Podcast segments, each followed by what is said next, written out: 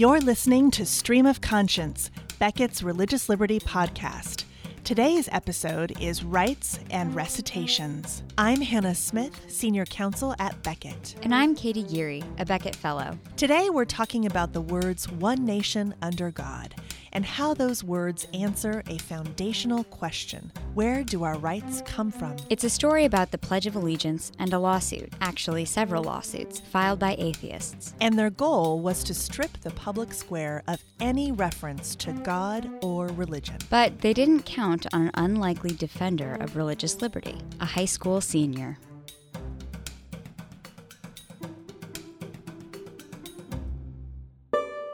You may be wondering, what does the Pledge of Allegiance have to do with the source of our rights? The short answer is everything. The more in depth answer requires a little more explanation.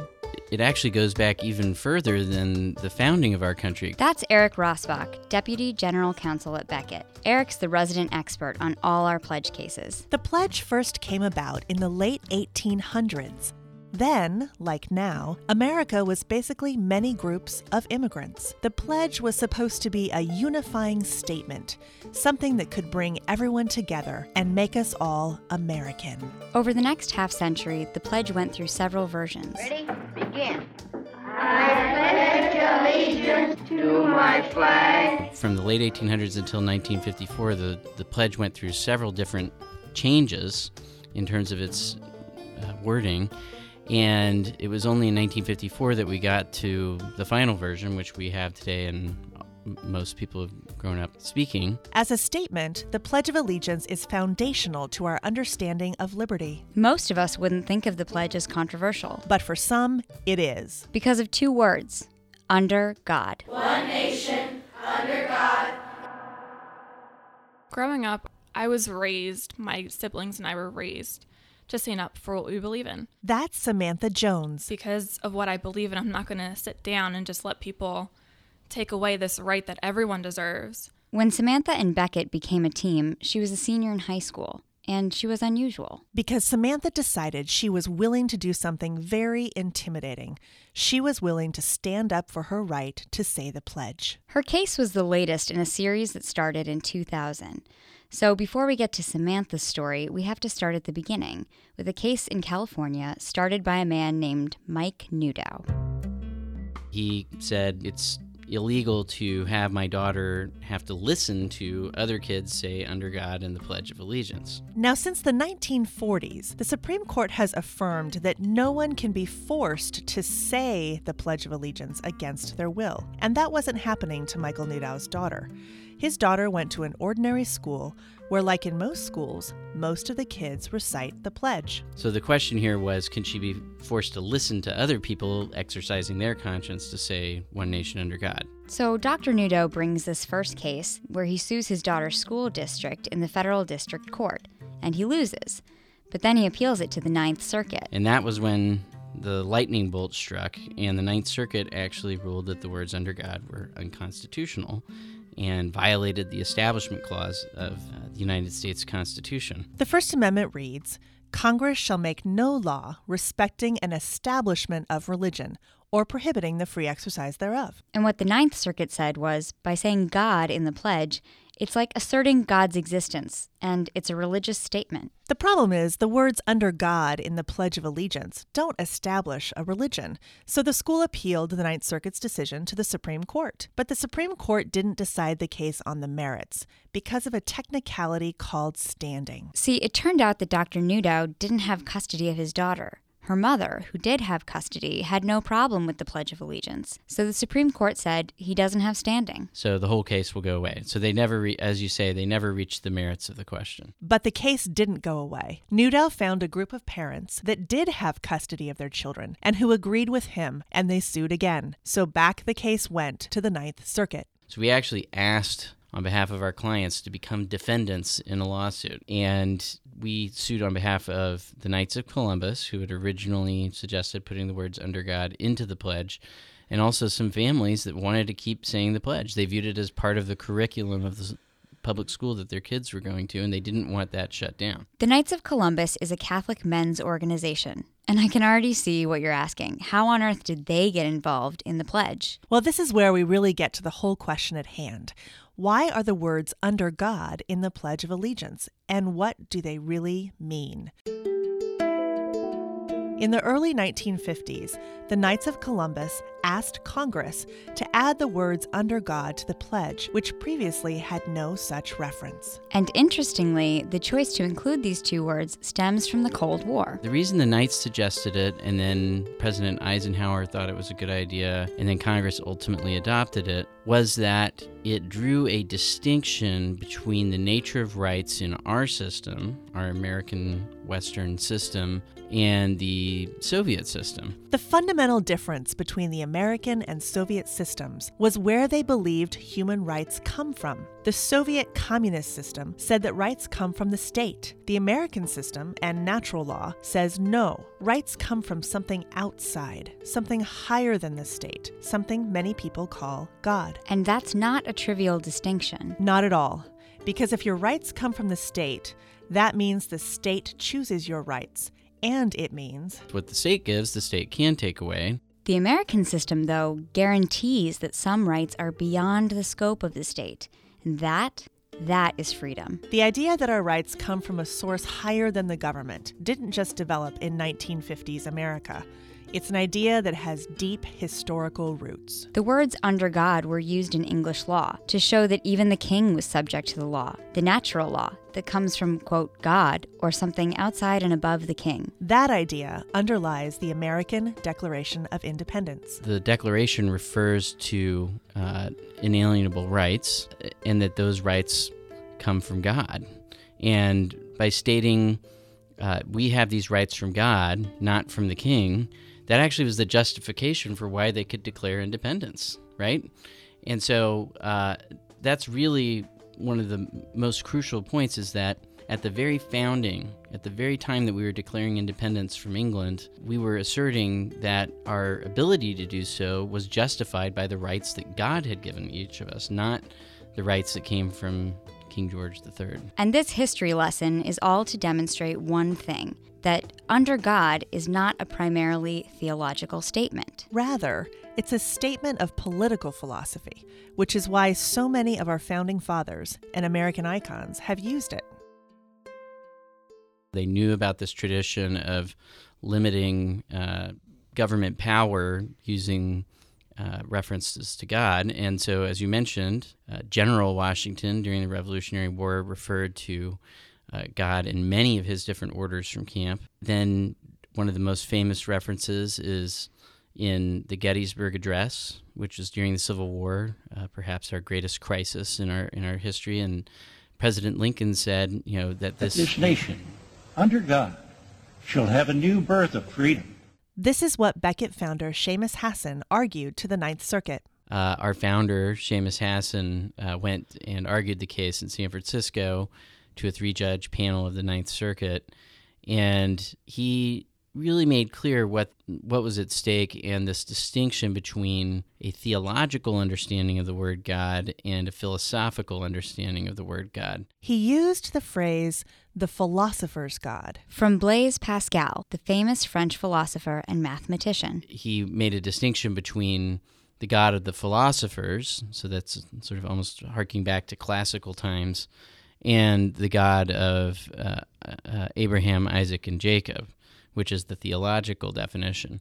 So Seamus talked to the court about it. It was quite interesting because uh, Judge Stephen Reinhardt was on the panel, and he's generally thought of as someone who's against having words like God in public space. Uh, and he was quite taken aback uh, by Seamus's argument and seemed almost stunned to think that the word God could actually have a meaning that was not purely theological. After oral arguments, we waited for a decision. I don't remember exactly how long, but it was one of the longest waits we've ever had. I believe it was over two years, uh, which is it's pretty unusual to have to wait two years. When the decision finally came down, It was a win. the Ninth Circuit's decision was heavily influenced by Becket's arguments. In fact, the panel referenced our argument that it's a statement of political philosophy, not a theological one, when the Pledge of Allegiance refers to the words under God. So, where does Samantha Jones come into all this?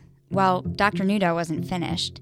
Obviously, he wasn't pleased with this Ninth Circuit decision. So he took his show on the road, first to New Hampshire. Becket intervened in this case on behalf of the Knights of Columbus, and this time on behalf of parents that lived in Hanover and their children who attend Hanover public schools. They wanted to keep saying the pledge as it was, uh, so it progressed the same way as the other case. Except this time, even the district court judge knew that Newdow's arguments weren't winners, so we won without even going to the appellate court. At this point, we had two court wins in favor of Under God in the pledge. Maybe that's why Dr. Newdow took a break and stepped away from the fight. Only for it to be picked up again by the American Humanists Association.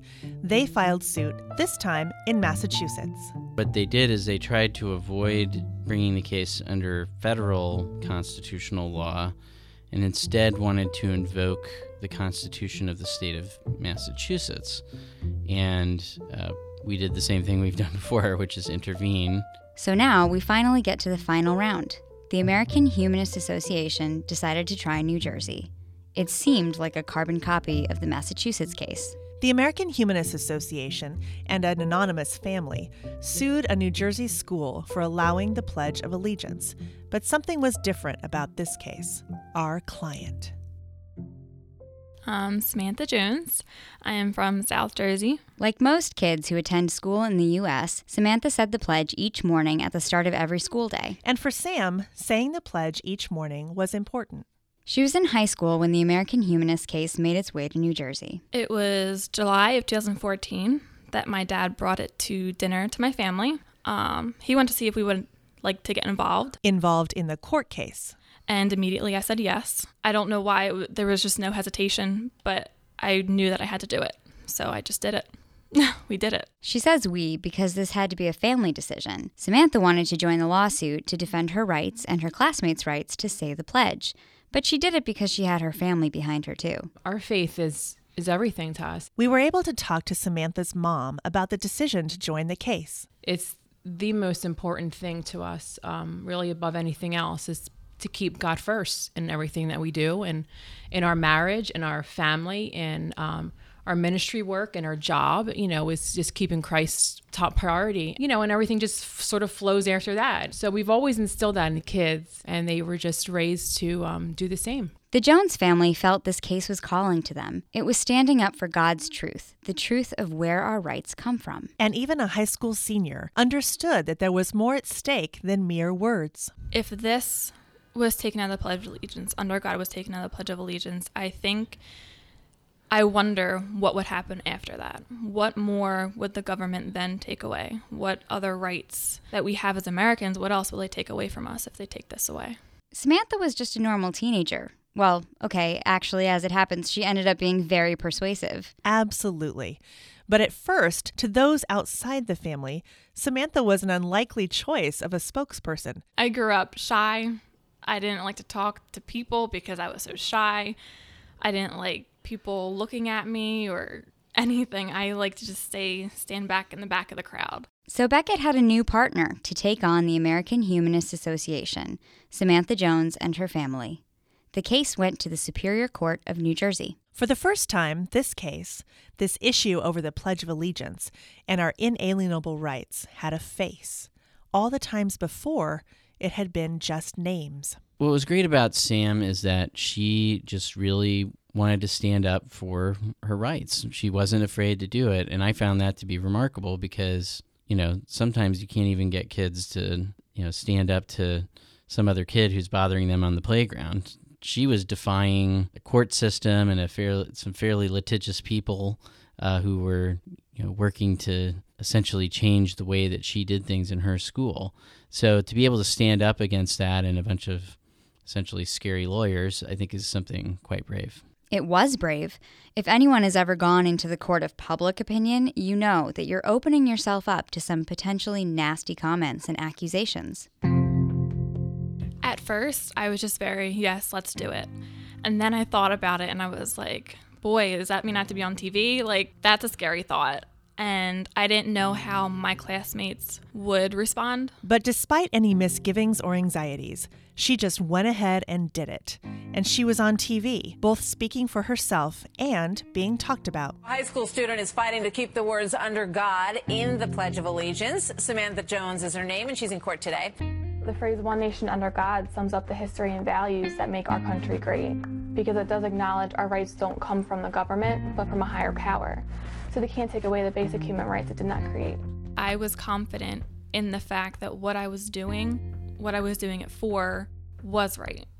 For whatever reason, I just got this strength and this confidence out of nowhere. As Sam's mom put it, and the little lamb roared.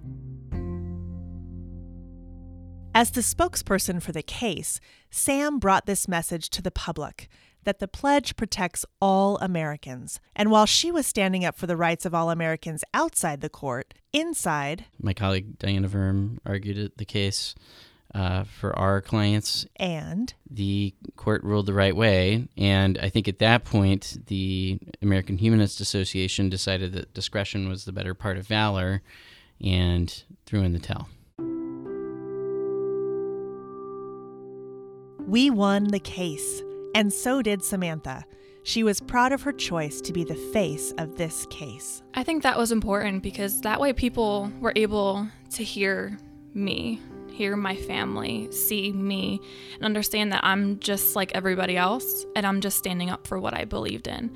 And it's important for people to see, I guess, kind of a hope almost. You can see that I'm physical human being here, not just being trained to do this, but because I want to do this.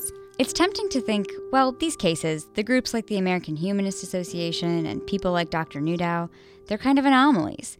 Most Americans don't care enough to pick a fight with something as familiar as the Pledge of Allegiance. But really, they aren't anomalies. These cases actually represent a much broader movement to eliminate all mention of religion from society. I think it was Benjamin Franklin said it's a, you know it's a republic if you can keep it, and the fight over the pledge is really about whether you can keep it.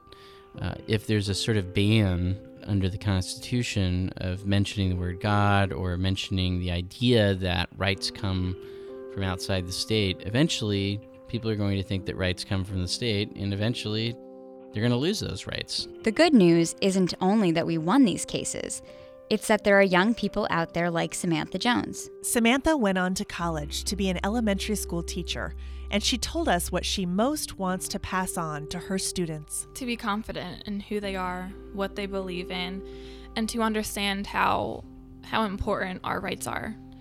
Because America is a land of the free, and I think it's important for them to know that and to really truly understand what that means. I pledge allegiance to the flag of the United States of America and to the republic for which it stands, one nation, under God, indivisible,